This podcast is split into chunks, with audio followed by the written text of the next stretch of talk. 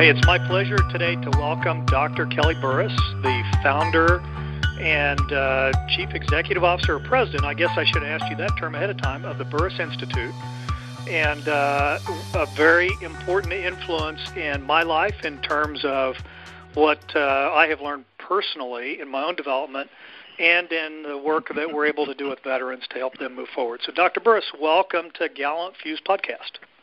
Oh, thanks very much, Carl. Great to be here. It's an honor to be associated with the Burris Institute and uh, absolutely love what you do. Uh, as I said earlier when, before we started the call, I'm going to try and keep this to about 15 minutes to encourage people to stick through the whole thing because not everybody has a whole bunch of time for a podcast. But uh, what we're going to talk about is extremely important. And first off, I want to ask you what is functional emotional fitness?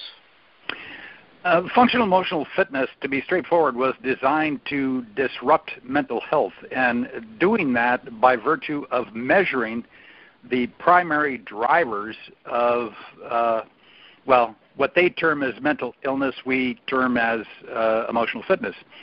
Uh, and it is designed to measure outcomes of emotion, behavior, relationships, and gut health.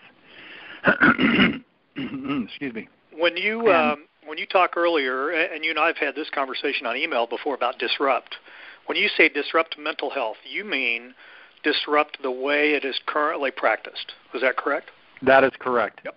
And that, that yeah, I know that that uh, that term might be a little divisive with uh, laymen, but with people who are uh, in the industry and understand that it needs to change, that's exactly what they want to hear. Well, tell me what is it that needs to change? What's the now practice as opposed to what you're doing? Well, the now practice is uh, observational subjective assessments. So, in other words, that's that's a uh, sort of a uh, upscale term for guessing. well, I was I was trying in my head to decipher that. I'm old infantryman and a ranger, so it takes a minute to work all those big uh, multi-syllable letters. Yeah. So I, you know, the the question is, regardless of what you do in life, you know, what do you what do you start out with? And and certainly in the mili- in the military, this is very straightforward. You know, it's always about what? It's about the objective. Correct. What can you measure? Right. Yep. So in in regard to mental health, what's the objective right now? The objective is to come up with a diagnosis so that you can then prescribe medication. And the reason that uh, we were we have been driven to that, and why we are stuck there, is because it's a good business model. It's it, it, it it's a good business model because you can go through large numbers of people. when somebody comes in, you don't actually have to deal with their issue. You can mask it with medication. Ask a few questions, get a couple of symptoms, put them right. into a bucket that says these right, and and, and, and that's where that and that's where that observational subjective model comes in. Yep. Because you you you listen and you observe their behavior, and then you tell them what their disorder is, and now that you have a label, the insurance companies uh, understand that label, and then you know they can pay for the medication that you just prescribed them and for the office visit. But what's the bottom line? Bottom line is uh, there was there was not a clear objective in the beginning.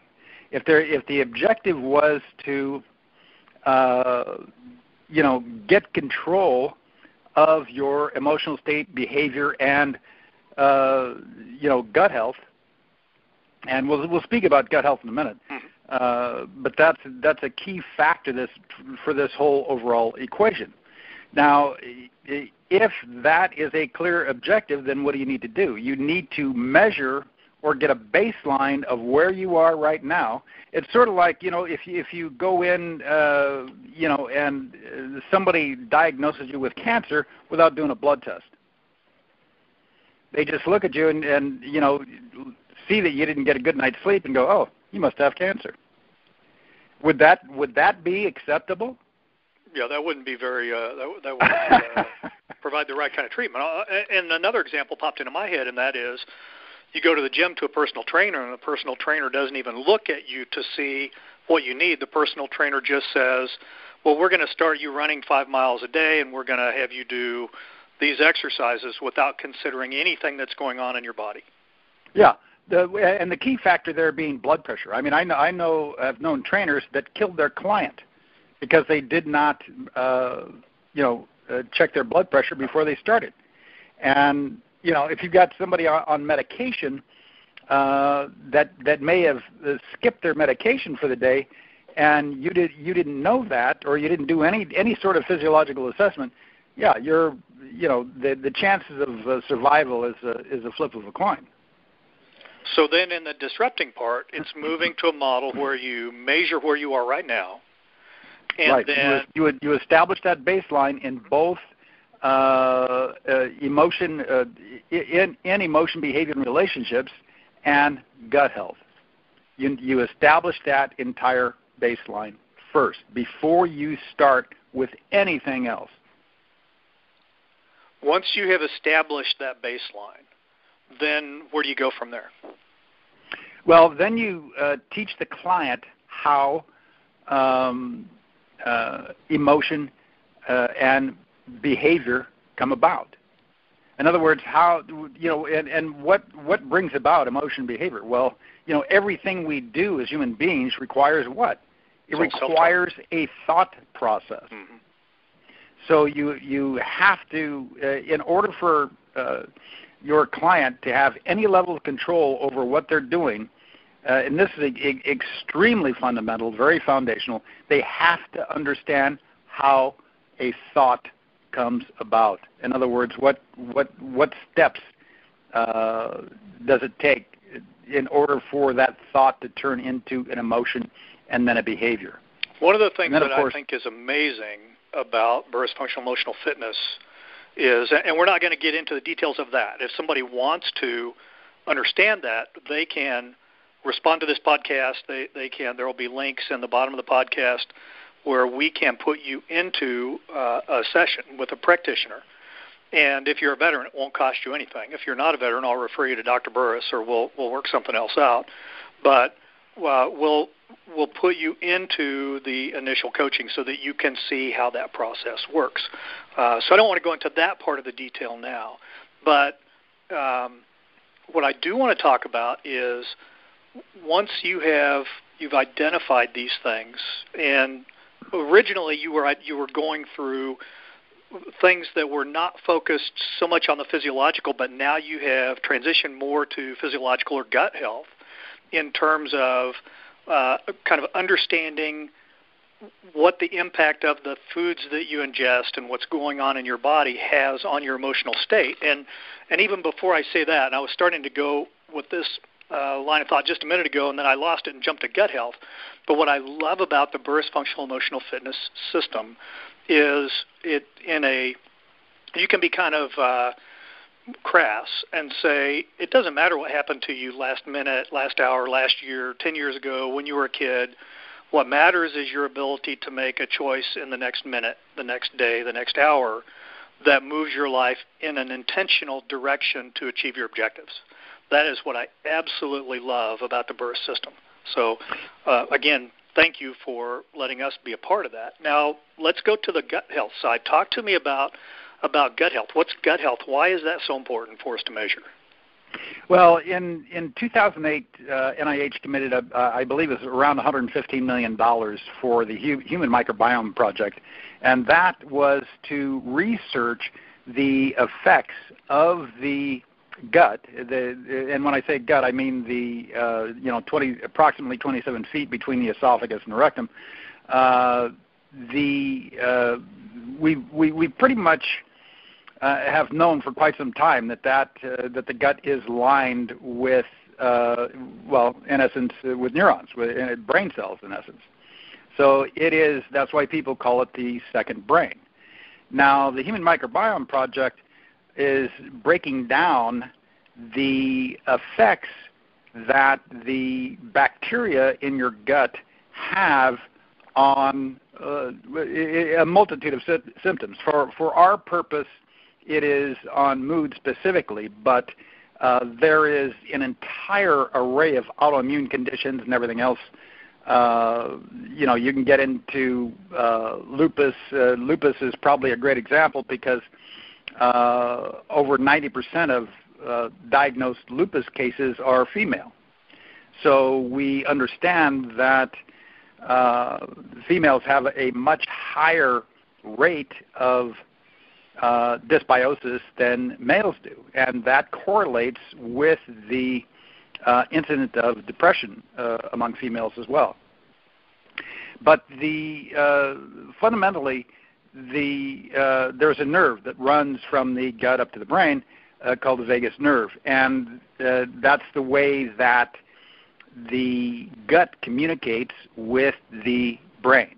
Now, the theory and contention is is that there is more communication from gut to brain than there is from brain to gut. If you think about that just one moment, then you then you can really fully comprehend the impact that the gut can have on mood. Now, the uh, bacteria in the gut uh, can cause uh, thought processes. Now, backing up just just one moment, there are uh, th- there's a lot of people in the industry right now because they don't understand how a thought process works. They're going, oh, this is, you know, it, it's just like a, a a brand new revelation. It's the gut that's causing depression.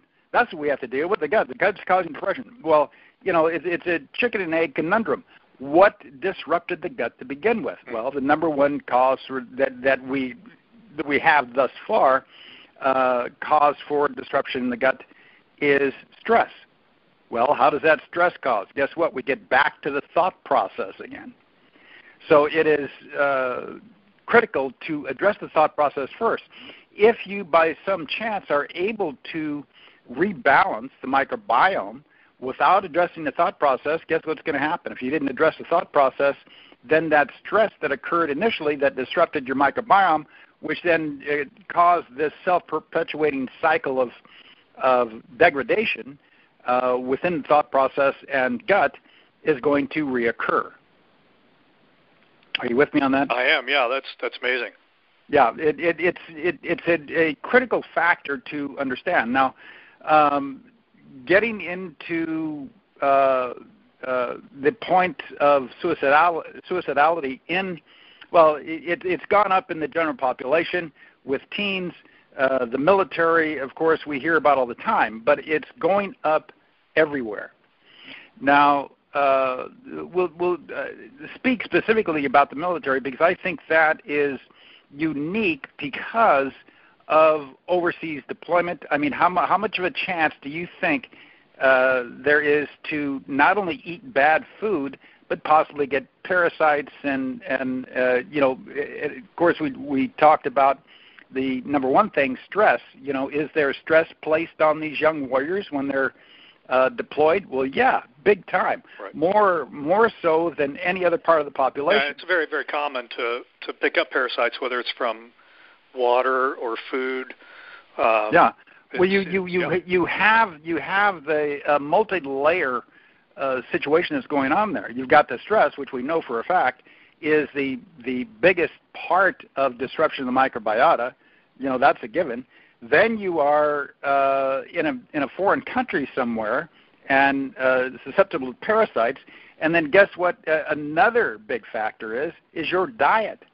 Are they getting the best food? Well, no, of course not. If you're eating MRIs uh, you know, they're, they're, uh, I, I don't haven't looked at the ingredients of, of the, the most recent MRIs, but I'm sure that they're laced with. We, we prefer to eat the MREs. The MRIs are the scanners. Oh, I'm sorry, the MREs, right? Uh, little little slip of the acronym they, there. They, well, but but but the, I don't think it's the MREs that are the issue. The issue is uh, you have all of these other things that are ancillary to that. So uh, if you've ever heard of an energy drink called Rip It, you know they're they're they will pound those energy drinks and yeah and there are always sodas there are always there's always tobacco there's always all of these other things that come in around the the MREs. I, I think if you did nothing but eat the MREs for a month or two, you'd probably completely purify your system. But uh, well, here's here's here's here here's the issue though. You know, if you're thinking about preservatives, preservatives disrupt the microbiota sure. because they are going to kill off bad bacteria. A great example of this is one of the uh, uh, things that they recommend for uh, yeast overgrowth, which is the you know the, the common one is uh, Candida albicans, and uh, one of one of the things that they recommend for that is uh, grapefruit seed extract. Mm-hmm. Now, in a in a study, they uh, did uh, I think it was five grape different grapefruit seed extracts. All of them had preservatives except for one. The one that didn't have any preservatives had no effect. Interesting. On the yeast. so it was the preservatives that was well, it, it was probably not just killing off the yeast, but killing off good bacteria. Also. So, but, uh, so as you go through the the uh, gut health checklist in in the Burris system, you're you're not going through it and saying I eat bad food. You're going through it and you're identifying different conditions about your body, which then can lead you to a discussion with your medical practitioner about your diet, about changes that you might need to make. Is that correct? Yes, and let's let's be specific about that. A functional medicine practitioner, because the uh, functional MDs are focused on gut health. That is uh, a significant part of the certification that you go through uh, as a functional MD or or any functional uh, practitioner, functional medicine practitioner. How do you find a functional medicine medical practitioner? well, we've got links to our sites, and it's uh, functionalmedicine.org, I believe, is the is the address, and then you can you can track down one from there. Some of the veterans that I've worked with that uh, that are in the VA system, if they don't have the ability to pay for outside medical, uh, when they take that gut health checklist, I encourage them to print out a copy and take it when they go into the next VA appointment and show it and have a discussion with the VA doctor about it. What do you think about that? Oh no, we yeah no that's we want to encourage everyone to do that, not just not just the vets, but I mean uh, all all of our clients. Um, and if they uh, are unable to contend with that, I say you've got to find another another practitioner, and certainly within the VA, you can request another MD. Absolutely, and there is and a you should. If you don't if you don't believe you're getting the care that you deserve, that you've earned, then that's the terminology you need to use. And I use that to change uh, my own medical practitioner a number of years ago because I wasn't satisfied. And when I called up, yeah. I said, I need a new doctor. They said, why? And I simply said, I don't believe I'm getting the care that I've earned. And, uh, and they didn't have anything to say to that, so they switched me. So that yeah. uh, that I believe is the language to use. So, uh, yeah. Dr. Burris, what uh, what's coming up in the future? What can you tell us about growth of uh, functional emotional fitness and what's coming down the pike? Well, as as you know, Carl, we are we've got the most advanced system for uh, measuring, tracking, and improving uh, emotional and gut health uh, at BurrisConnect.com. and what we're working on right now is a. Uh, I, I, have you ever have you heard of machine learning? Uh, I, I might miss um, what that is. So tell me. Okay. Well, machine learning is a form of uh, AI or artificial intelligence. Okay. And basically, what that does is, is what what it's going to do for us is uh, going to be able to correlate the data between our gut health uh, checklist and our uh, functional emotional fitness checklist, and give us a lot more information in regard to what the uh, uh, connections may be between what you are eating, the effects of what you're eating, and uh, mood, and what adjustments we might be able to make there. Uh, that, and this is an extremely simplistic uh, form of that, but we are, uh, you know, looking at building a, a whole new platform that is going to be based uh, on this machine learning profile. And of course, uh, if you know anything about AWS, which is Amazon Web Services, uh, they uh, are pretty much in a leadership role as far as machine learning goes. and in regard to the tools that are available in order to tweak all that stuff out. So, uh, you know, when people look at a uh, at a site you know, even the even the Connect site, which, you know, by comparison of the of our upcoming upcoming uh, machine learning site, is going to be pretty uh, primitive, uh, even though right now it, it is the most sophisticated you know site for mental health uh, on the face of the planet.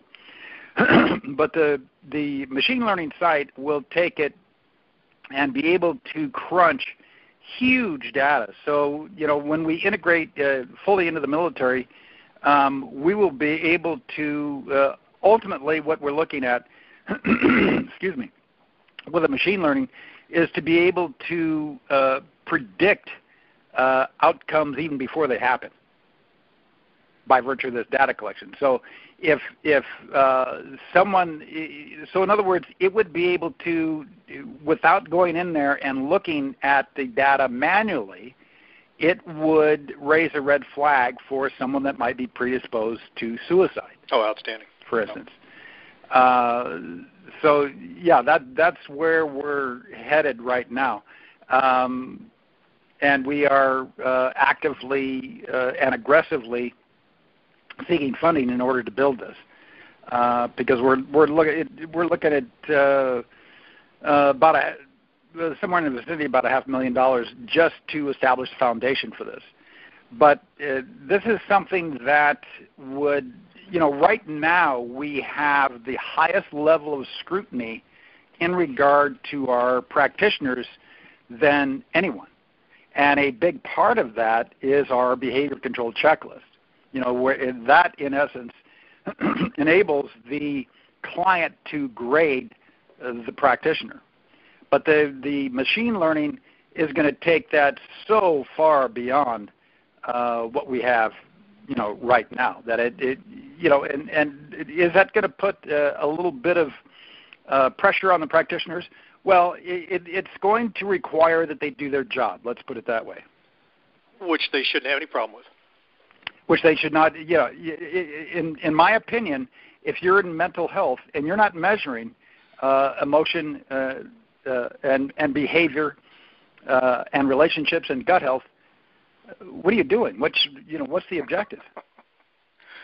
Well, Dr. Burris, we're at the end of our time. Uh, I, I want to say that uh, again, I greatly appreciate the opportunity to partner with the Burris Institute, and uh, and we well, have. It's my, my, it's my pleasure, Carl, and I, I just uh, I'm uh, honored to have any association with the uh, with the Rangers at all. You know, we've had uh, I had a Ranger that came up to me at an event a couple of months ago, and he said, "Hey, remember when you uh, gave me that uh, that coaching stuff a year ago?" And I've coached so many, I didn't remember this specific incident. So of course I smiled and said, "Sure." And he said, that helped me stop chewing Copenhagen. He said I used Copenhagen for 20 years. Wow. So that uh, that's a pretty powerful testimony just right there.